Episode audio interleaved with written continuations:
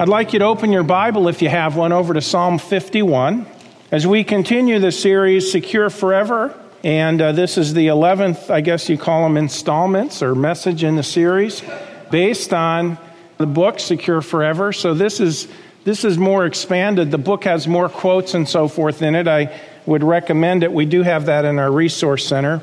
If you'd like to get a copy of that, or you can get that on Amazon or Barnes and Noble or uh, any of those places. There's a couple software packages as well that have that free, actually. It won't cost you a dime. So uh, you can let me know uh, if you're interested in that, and I can point you in the right direction. But uh, in this series, Secure Forever, we've been talking about is it based on God's promise or is it based on our persevering and serving the Lord faithfully to the end? Well, if you just look at it in common sense, if you're a believer, you understand now, wait a minute. I'm going to fail, so if it's based on me being faithful, serving the Lord to the end, I could never make it. I could never know because there's a very good chance, and friend, it's more than a chance, it's a fact, that you are going to fail in that. But see, that's why Jesus came, because we are failures. Jesus came to die, and he made the payment for the sin that we have committed, are committing, will commit. And he paid it all when he died on the cross. He said it was paid in full, it is finished. And he died and came back from the dead three days later. And the Bible says, all who put their faith, their trust in Jesus Christ and him alone, he gives them eternal life. He says, You'll never perish, neither shall any man pluck you out of my hand. He says, He that believeth on me has everlasting life. He says that the believer will not come into condemnation, but has passed, has passed, perfect tense, has passed from death unto life. And so when you trust Christ, you are eternally secure.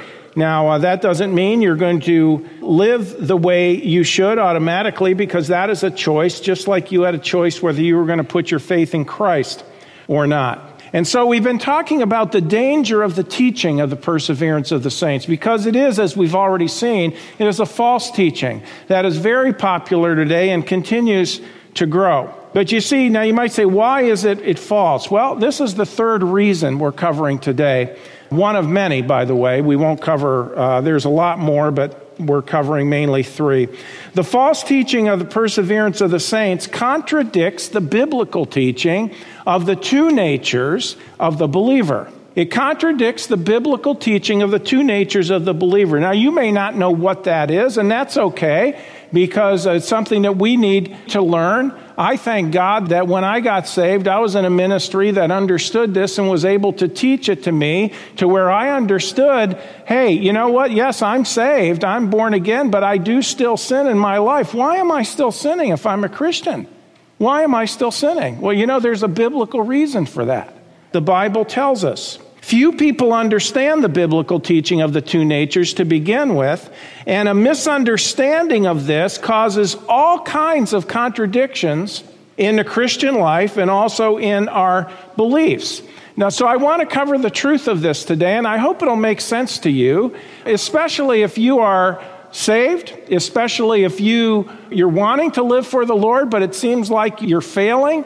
You know because you're an honest person, you know you're still sinning, you know you're still doing things wrong. So you wonder, okay, am I saved or not? Am I saved or not? Well, let's look at this. Here's the truth. Number 1, we are all born with a sin nature. Okay? We are all born with a sin nature. Psalm 51 David is writing, and he says in Psalm 51, verse 5, he says, Behold, I was shapen in iniquity, and in sin did my mother conceive me. Now, the act of conception was not a sin, but the fact that when mom and dad came together and new life was born, that new life had within it, that child had within it, a sin nature.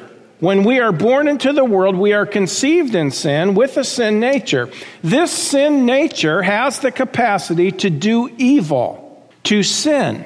Everybody's got one, even those precious little babies that are born. It may not be manifested yet, but it will manifest itself. Now, some more than others, but it's there. Make no mistake about it. The sin nature is in complete rebellion against God. The sin nature does not truly want the things of God. Now, the sin nature may want to be religious, but it doesn't want to be biblical. It doesn't want to follow the biblical pattern. Sometimes it can be very subtle, and sometimes it can, in fact, be very, can I use the term? Vicious. Vicious. All the stuff we've been seeing lately, all the stuff we saw just on, on Friday, and, and with, the, with this, this killing of, of all these innocent people at the synagogue there, and all that, that's just vicious. That's just evil. Where does that come from? It comes from the sin nature in man. Not everybody is going to necessarily do those kind of things, but everybody does evil. Everyone sins. Look with me to Romans chapter 5, verse 12. So we see this is what something we get when we are conceived, and this is something that is passed down from Adam and Eve. Romans 5, verse 12, it says, Wherefore, as by one man, Adam, sin entered into the world, and death by sin, and so death passed upon all men. Why? For that all have sinned. We're all sinners. We all do things wrong. That's why we have the trouble that we have in the world today. Now, let me, let me say this today. We are not sinners because we sin. We sin because we're sinners. We have a sin nature in us. Now, yes, we are sinners by nature, and because we're sinners by nature, yes, we are sinners by choice. So we do choose to do evil. We do choose to do bad things. And the truth of it is, we cannot go to heaven the way we are. Now, this is where this really starts to develop and makes a lot of sense, necessary sense, because God makes it very clear in His Word, friends, listen carefully, that no matter how hard you try to fix the old man, no matter how hard you try to fix the old nature, no matter how hard you try to make it look good, to make it behave itself, to all these kind of things, we cannot go to heaven the way we are. The Bible tells us, number two, we need to be born again. We need to be born again. Now go with me to John chapter 3. And when we are born again, with this comes a new nature. God gives us a new nature when we are born again. John chapter 3, you know the story, Nicodemus. Now, Nicodemus was a very religious man, he was a Pharisee. By human standards, he was a good man. But he needed a new birth to get to heaven because he could not get there the way he was, even though he was somebody who was very conscious about keeping the commandments and doing good and behaving himself and, and following the law and all these kind of things, believed in good works. Jesus, though, is very clear with him. John 3 1, there was a man of the Pharisees named Nicodemus, a ruler of the Jews. The same came to Jesus by night and said unto him, Rabbi, we know that thou art a teacher come from God, for no man can do these miracles that thou doest except God be with them. Now, Jesus didn't say, You know, Nick, you're right. Let me tell you about the miracles. No. You know what he does? The Lord, in kindness and grace, goes right for the jugular, right to where this man's need was. And he says in verse 3 Jesus answered and said unto him, Verily, verily, I say unto thee, except a man be born again, born again, he cannot see the kingdom of God. So, Nick, no matter how, whatever your credentials are as a Pharisee, no matter how hard you try, no matter how hard you behave, you have to be born again if you're going to see the kingdom. Nicodemus saith unto him, How can a man be born when he is old? can he enter the second time into his mother's womb and be born? Man, that would really be labor, wouldn't it, huh?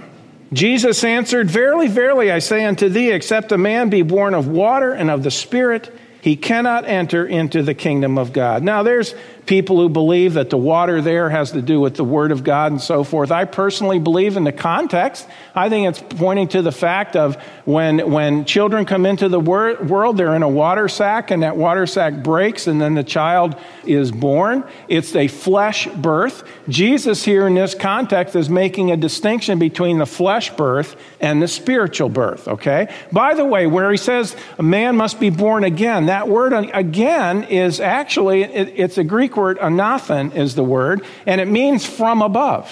You have to have a spiritual birth that comes from above. Now, it is a second birth because it's not the first birth. It's something after the first one. So, in a sense, it is a second one in the sense that we use the word again. When we say, oh, here we go again, that means whatever it was happened before. All right? So it is a second birth, but to be born again literally means born from above. So there needs to be a spiritual birth.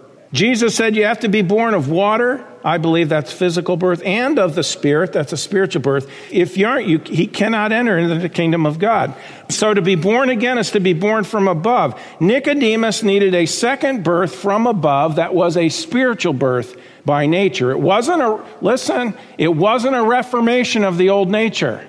It wasn't, well, God, I'll clean myself up, therefore you will accept me. No, no matter how hard you try, God will not accept us because we are sinners, we are flawed, we are guilty, we are condemned. You have to have a new birth, a totally new birth. This new birth, which could only come as a gift of God's grace, would result in God giving him a new nature.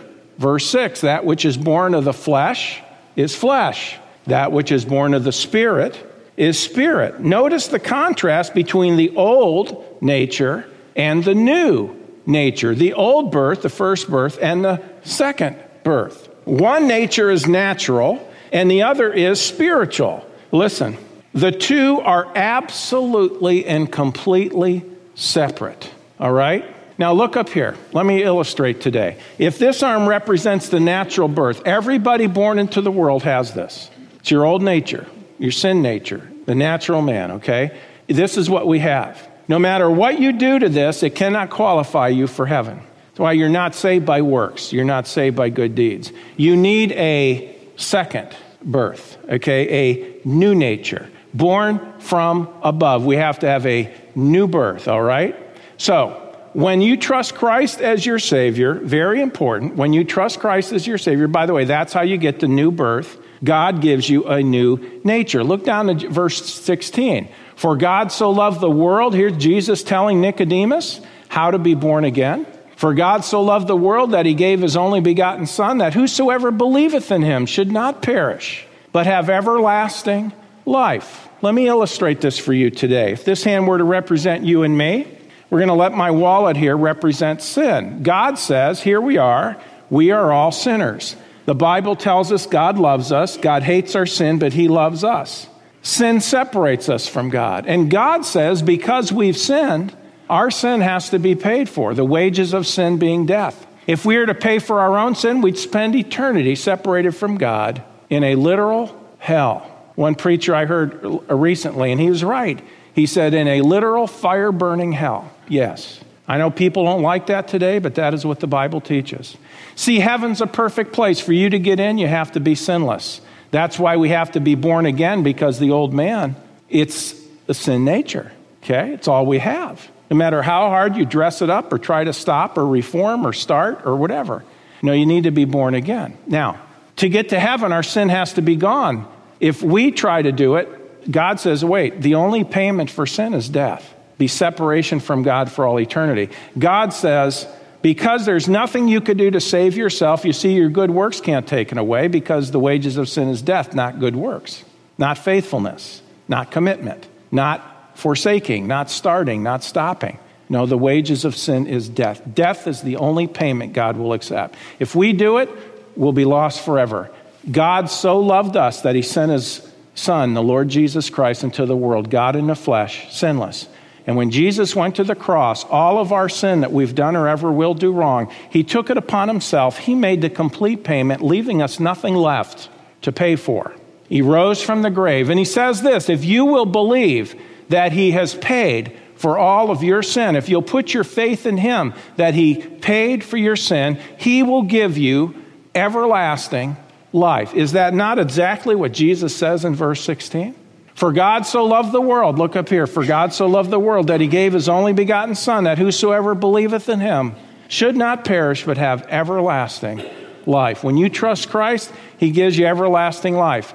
You're born again. This is what we come into the world with, not equipped to get to heaven. We'll never make it. God says, no, if you're going to see the kingdom, if you're going to enter the kingdom, you have to be born again. You need a new birth. Now, Upon hearing this, Nicodemus believed in Christ as his Savior. He received everlasting life. He was born again. And when he did, he received a new nature. Why? Because he was born Again, this new nature, listen carefully now. We're wading out into the water, all right? We've been on the beach. Now we're wading out into the water. This new nature is perfect because it is born of God. It's the seed of God. And by nature, it cannot sin. This new nature, all right? Turn with me to 1 John chapter 3. 1 John chapter 3. And now we're getting into the water here, and now we're getting into, unfortunately today, controversial waters, you might say. They don't need to be controversial if you understand how all this goes together. This is one of the most misinterpreted, I believe, Bible verses in all the New Testament. Study Bible after study Bible, commentary after commentary. Now, they're not all this way, but a lot of them are this way mess up when it comes to this verse because they do not understand the teaching of the two natures of the believer. And I'm going to expand on this because you need to understand it. 1 John 3 9, it says, Whosoever is born of God, look up here, which of these is born of God? This one? No, this one. Yes. Whosoever is born of God does not commit sin. For his seed, God's seed, remaineth in him. He cannot sin because he's born of God. God's seed cannot sin. It is born of God. The only desires and characteristics of the new man are godly desires, righteous desires, that which is right. Why? Because it's God's seed. It's born of God. Now, by the way, that doesn't mean we become little gods like the cults teach. No. But God gives us a new nature that is born of Him, and that is a perfect nature. However, here's the key. You notice I'm up here, and when I talk about here we are as lost, we trust Christ the Savior, God gives us a new nature. Did you notice that I didn't say, now the old nature goes away? This is where the rubber meets the road today. Because there's a lot of people who believe that when you get saved, the old nature goes away and it no longer exists. Now you might say, wait a minute. If all I have is a new nature, and I still sin, then I must not be saved. Because if it's born of God, it doesn't sin, and I'm still sinning, therefore I must not have a new nature.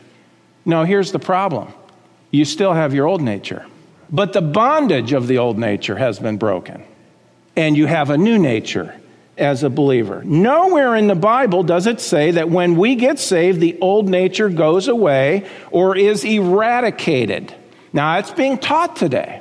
This is where there's a lot of wrong teaching and misunderstanding. The old nature does not cease to exist when the believer receives a new nature. Let me say it again. The old nature does not cease to exist when the believer receives a new nature. And the old nature, listen, the old nature never gets better. This may be a new concept to some, but I want you to understand it. This old nature never gets better. There's not a verse in the Bible that says it improves. What the Bible says is if you've trusted Christ, God has given you a new nature.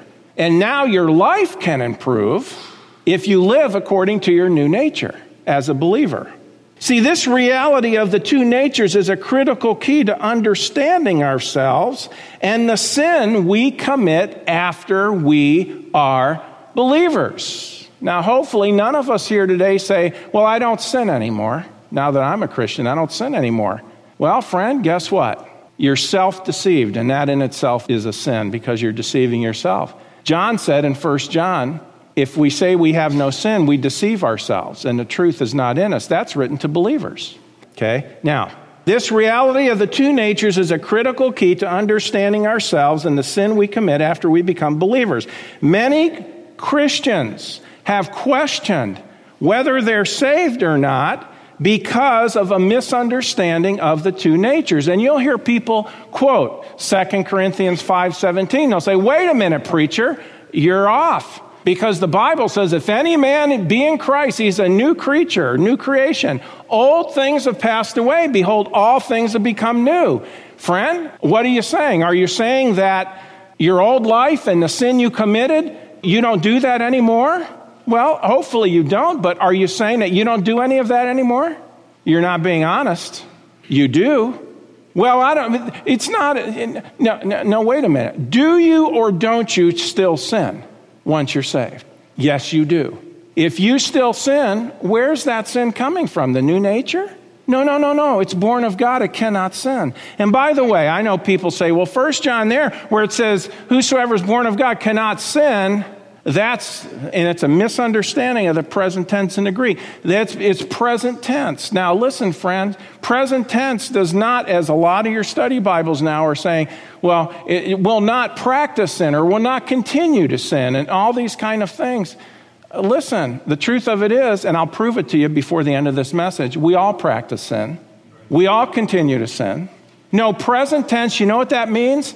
Present tense means this it is true no matter when you look at that fact. It is a true fact. In other words, whosoever is born of God will not sin, does not sin. Now, why? Because it's talking about the new nature does not sin. And that is a fact. Whosoever is born of God does not commit sin, our King James Bible says. Well, that word commit means to practice. No, it doesn't. It, well, that's present tense. It means it does not commit sin. Whosoever is born of God, and by the way, could be translated whatsoever. I'm fine with whosoever, though. Does not commit sin. When? Does not commit sin now? An hour from now? The next day? The next day? For the rest of your life? does not commit sin. That's present tense. Whenever you look at that truth, it's true. That's present tense. That's present tense. It doesn't mean practice. I'm going to show that to you in a few minutes. God has a specific word for the word practice. It's the word prasso. That is not what's used in 1 John. It's the word poeo. Single act. Prasso means to practice. It even sounds like practice, doesn't it? But what about this 2 Corinthians 5:17? If any man be in Christ, he's a new creature. Old things are passed away, behold all things are become new. In the context, very clearly in the context, it's talking about our new position in Christ. When you get saved, you have a new position in Christ. Old things are passed away. In other words, before you were saved, you're a child of the devil. Now that you're saved, you're a child of God. Before you were saved, you were spiritually dead. Now that you're saved, you're spiritually alive. Before you were saved, you were under condemnation. Now that you're saved, you have justification.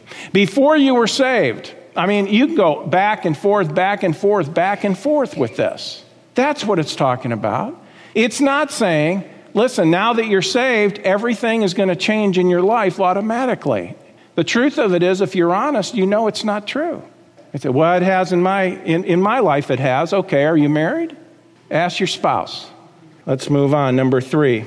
While it is true that the bondage of the old nature is broken when we believe, it is still in existence and it's going to be with us until the day we die. The old nature is still there. That is where sin comes from in the Christian's life. It's not a good thing. It's never been a good thing for us to sin. This is not any kind of a license. God does not want us to use our freedom in Christ to sin. He wants us to use our freedom to live for Him. Very clearly, friends, don't think. Listen, the Bible is clear. For brethren, you've been called unto liberty, freedom. Only use not liberty. And by the way, who's he talking to? Brethren. That means people who now have the new nature. Brethren, you've been called unto liberty. Only use not liberty as an, as an occasion to the flesh, but by love serve one another. So don't use your freedom in Christ to go sin. Use your freedom in Christ to live for Christ, according to your new man. Do you see it? I hope you see it. I hope you see it. This, because of this fact that we still have the old nature, yes, the bondage of it has been broken, but we can still go under the authority of the old nature. Read Romans 6 sometimes. It couldn't be any clearer than that. Are you going to yield to the flesh and as a result reap the results of that, or are you going to yield to the Spirit and as a result reap the results of that? See, this is why Christians can and do still sin, but we are exhorted by God not to sin once we're saved. Therefore, if the sin nature hasn't changed or improved, listen, this is shocking to some, but here's the truth of it in light of Scripture. If the sin nature hasn't changed or improved, and it hasn't, then the believer is capable of committing the same sins that he did before he was saved.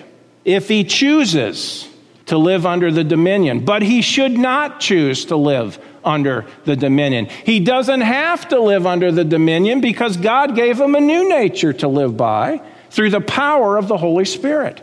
And so he can have victory over the old man. And that's the desire of God. But, or he can say, okay, I'm going to do that. You know, people say, oh no, you can't live the way you did before you were saved. Now, wait a minute. Every time we sin, we live the way we did before we were saved. Well, no, you, you can't tell me that. You know, if you were an alcoholic before you were saved, once you're saved, you can't be an alcoholic. you are living with your head in the sand. Yes, you can. Should you? No.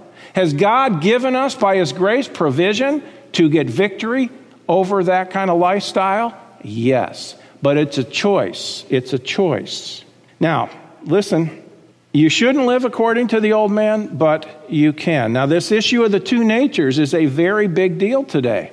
There are many today, though, who deny the two natures of the believer. Now, let me give you an example. And again, you know, through this series, I've mentioned different people at different times. I have no axe to grind with individuals personally, I don't know them personally. But I do know if they're teaching something that's confusing and not right. Here's an example. Uh, as a matter of fact, John MacArthur, he states this concerning the issue of the two natures. I believe, he quote, this is a quote, I believe it is a serious misunderstanding to think of the believer as having both an old and new nature. Believers do not have dual personalities. I'm still quoting. There is no such thing as the old nature in the believer. No such thing. See, this is why this, this spills over into teaching such as if you're living like you did before you were saved, you're not saved. However, everybody to some extent lives like they did before they were saved because we still sin. Keep listening, please. In his commentary on Ephesians, he states this The new nature is not added to the old nature, but replaces it. Now look up here. Here's the old nature, here's the new nature. The new nature is not added to the old nature, but replaces it. Now look up here. This is all that's left according to that. Now, friend, if this is all there is, then the truth of it is if you're still sinning, you've never been saved. This is all you have. Because he says it replaces it. It just doesn't work. It just does not work. The transformed person is a completely new I. I'm still quoting. In contrast to the former love of evil, that new self, the deepest, truest part of the Christian, now loves the law of God. Which one of these loves the law of God? The new nature. Absolutely. Absolutely. If you're saved and you have, well, if you're saved, you do have a new nature. That is what can respond properly to the Lord, to our Heavenly Father, because we're born of God. I'm still quoting. That new self, the deepest, truest part of the Christian, now loves the law of God, longs to fulfill its righteous demands, hates sin, and longs for deliverance from the unredeemed flesh, which is the house of the eternal new creation until glorification. He continues. It is not a remaining old nature. Now, listen carefully. It is not a remaining old nature, but the remaining garment of sinful flesh that causes Christians to sin. A garment, I'm throwing this in, a garment of sinful flesh. Now, listen, friends, let me just say this. Again, no axe to grind personally. That is nowhere found in the Word of God. That is a created doctrine to try to accommodate the idea, the false idea, that there's no old nature. Because it's a logical question. Are we thinking today? If you're born into the world with a sin nature and you get saved and God gives you a new nature, but wait a minute, if you don't have both and this is all you have, then where is the sin coming from? Oh, it's a, a garment a remaining garment of sinful flesh. What in the world? Where is that found in Scripture? It's nowhere found in Scripture. Sin is sin, and it comes from the old man. He says this the Christian is a single new person, a totally new creation, not a spiritual schizophrenic. All right, unquote. Now, let me just share this, say this eh, for sake of argument. The term a spiritual schizophrenic is a straw man. It is creating something that does not exist. We are not saying a Christian is a spiritual schizophrenic. What we are saying is this we're born into the world with a sin nature. When we get saved, God gives us a new nature, and there's not a verse in the Bible that says the old nature was eradicated. See, this thinking makes it very convenient for someone to claim a person is not saved because of his or her performance. Now, again, I'm repeating myself. Should a Christian live his life for Jesus Christ? Absolutely. Absolutely. We preach that in this church. As a matter of fact, we have had saved people over the years leave our church because they wanted to use they wanted to use their salvation, their freedom in Christ, their liberty as a license to sin. And we said, that is against the Word of God. But the fact that they could proves that they still had a sin nature. And yet these people were saved. Now I know people say, well, they're just saying they're saved.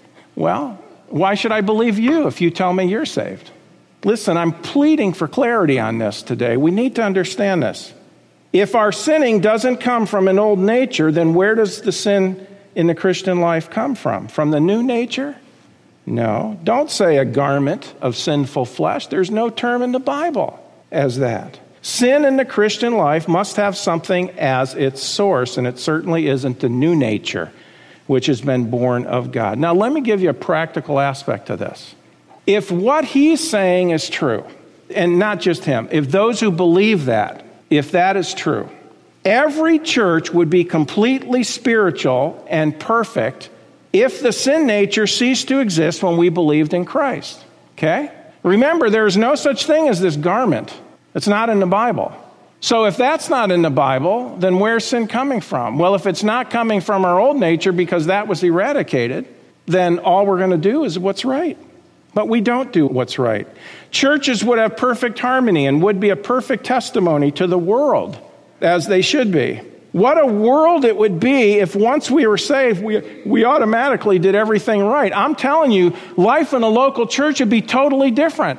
Listen, our Bible colleges and seminaries could not accommodate the number of young men going into the ministry if once we were saved, everything was hunky dory. Who is hunky dory anyway? I, but you know what, folks? People in ministry, pastors are dropping like flies. Do you know why? Because these men, godly men, are going into churches with expectations, and so many churches have people in them who are not living according to the new man. They're living according to their old man, and that soon becomes a nightmare existence for that young couple or older couple who wants to have a godly, Christ honoring church. Everything would be right. Now, very quickly. Number four, there is a battle between the old and new nature, the old and new. Look with me to Galatians chapter 5. Galatians chapter 5, very quickly. Galatians 5 in verse 16, Paul writes this. He says, This I say then, walk in the Spirit, and you will not fulfill the lust of what? The flesh. That's another name for the old man. For the flesh lusteth or wars against the spirit, and the spirit against the flesh. These are contrary, the one to the other. Look what it says. So that ye, he's talking to believers in the churches of Galatia, these are saints, these are believers. So that ye cannot do the things that ye would. Look up here. Through the new man, the Holy Spirit is willing to battle for us. Here's the old man, here's the new man. For the flesh, lust, wars against the spirit, the spirit against the flesh. These are contrary the one to the other, so that you cannot do the things that you would. But by the Holy Spirit and by His power, we can do the things that we should. And we're going to see in just a moment in Romans chapter 7. So, how do we have victory? By exercising our new man, by being obedient by trusting the Lord by faith and then being obedient to his word, and we will keep the old man under control. Do you see it in verse 16? It doesn't say, don't fulfill the lust of the flesh and you're walking in the spirit. No, that's religion. Doesn't work. That's called just simple human willpower. But look what it does say walk in the Spirit, and you will not fulfill the lusts of the flesh. You see, if we are occupied by walking in the Spirit, being under the control of the Holy Spirit, through yielded obedience to God, that's how the Holy Spirit controls us. Yielded obedience to God and His Word. If we are living that life, then at that time we are not fulfilling the lusts of the flesh because you can't fulfill both at the same time. So, this here, God tells us how to have victory over the old man. These verses were written to believers. Yet notice that they are admonished to walk in the Spirit. Now, if the lust of the flesh is not there if you're saved, then why are they told to walk in the Spirit? So you don't fulfill the lust of the flesh. Do you see the desires of the flesh are still there? God doesn't deny that in His Word, yet man does. God says, no, the desires are there, but I'm telling you how to overcome those desires. Number five, Paul makes it clear that the only way to not fulfill the lust of the flesh is to walk in the Spirit, as we have just seen. All right? Now, turn with me to Romans chapter 7. It's our last passage. Romans chapter 7, so important that you see this.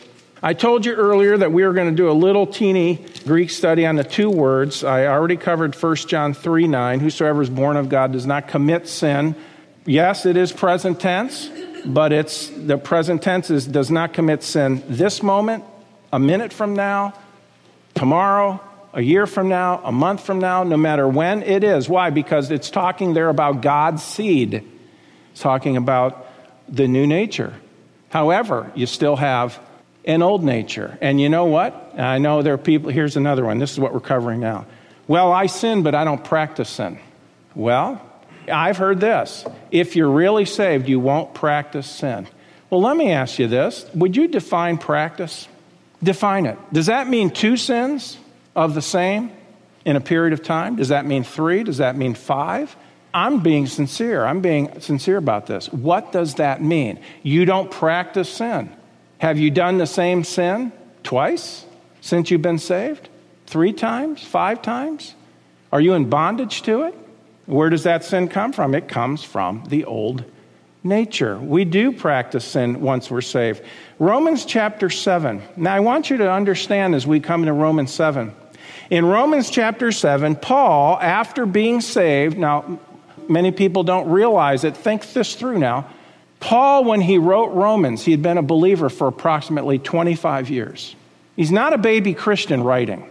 And listen, he's not writing about his life before he was saved. In Romans 7, Paul, after being saved for 25 years, expresses no confidence in his flesh. This passage is written in the present tense.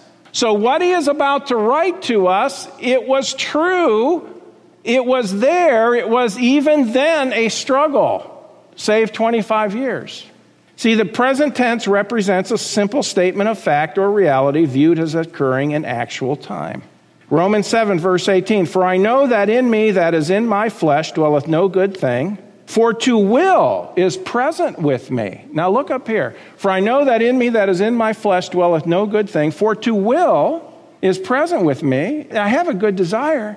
But look what he says. But how to perform that which is good, I find not. Why? Because he's looking at his old nature, he's looking at his flesh as a means, as the way, as the power to overcome the flesh. He says, I'm not finding it.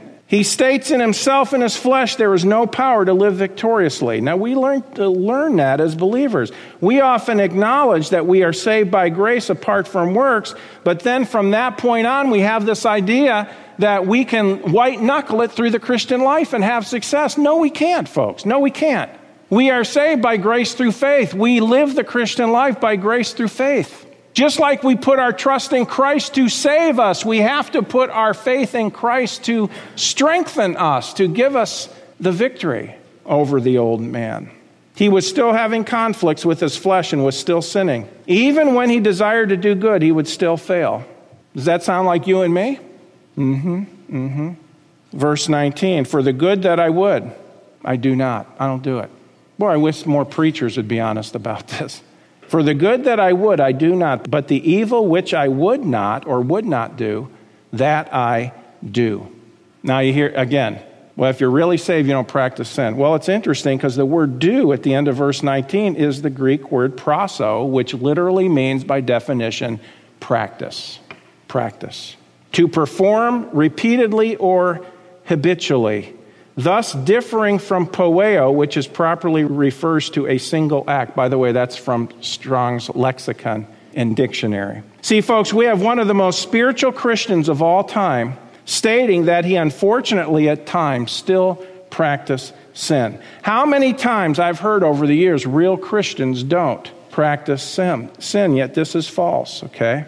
Paul, though, being a spiritual man that he was, continued on and brought the argument to its logical conclusion. Now, this is so important. What does he do? Jump down to verse 24. He first exclaims his frustration with himself, with his sin, and with his own strength. Then he gives us the answer, and I absolutely love this. Love this. Verse 24, what does he say? Now he's remember, he's been saved 25 years. He says, "O wretched man that I am, who shall deliver me from the body of this death?" Ah, I thank God through Jesus Christ our Lord. So then with the mind I myself serve the law of God, but with the flesh the law of sin. The late Dr. Arno C. Gaebelein, great theologian, gives clear, accurate commentary when he writes about this statement in his commentary. He says this, and I quote, he's referring to Paul. He says, He has reached the end of self. He looks now for deliverance from another source outside of himself. The answer comes at once I thank God through Jesus Christ our Lord. Folks, if you want victory over your old nature, don't deny it's there. It is. You know it. So do I. If you want victory over your old nature, what do we do? We look to the Lord by faith, trust in Him, and then obey His word. And we find strength because by His grace He gives us to us to overcome the old nature. Is it the will of God that we as Christians live in victory over the old nature? Yes, yes, yes, yes. It's God's will that we live a godly life as believers. But you're not saved by that. And it doesn't mean you're not saved if you struggle still with sin. It means that you're living in defeat. Okay? Now, let it be mentioned here in closing that there is no hint in Romans chapter 7 that Paul doubted his salvation. Not one time does he doubt his salvation. He doubted himself because he was looking to himself for the spiritual strength to have victory, and it wasn't there. Just like he couldn't get to heaven by himself, by his merits, he couldn't live the Christian life by his merits. It's all about Christ. Now, if so called perseverance was true and Paul was a man in tune with God, when he sinned, shouldn't he have questioned his salvation if, if perseverance of the saints is true? He should have questioned his salvation, but it's not true. And he understood that. Instead, he was expressing the despair he had had over his own sin as a Christian. Yet he knew he was secure in Christ. How do I know that? All you got to do is read chapter 8. Nothing can separate me from the love of God in Christ Jesus. Nor height, nor depth, nor this, nor that, nor any other creature, that includes me and that includes you, shall separate us from the love of Christ. I hope you see it today. I hope you see it. This is so important what we've covered today. Friend, even more important than anything else, if you've never trusted in Jesus Christ as your Savior, would you trust in Him as your Savior today? You can't earn your way to heaven. You can't work your way to heaven. You can't reform your life enough to get you to heaven. You can't do it. You have to be, remember what Jesus told Nicodemus? You have to be born again. Would you trust Christ to give you eternal life today? Well, friends, that concludes this edition of Voice of Assurance. Thanks so much for listening, and would you share this ministry with a friend? To contact us or learn more about our ministry, please visit www.northlandchurch.com. Your prayers and support for this ministry are greatly appreciated. Thank you so much, and God bless you.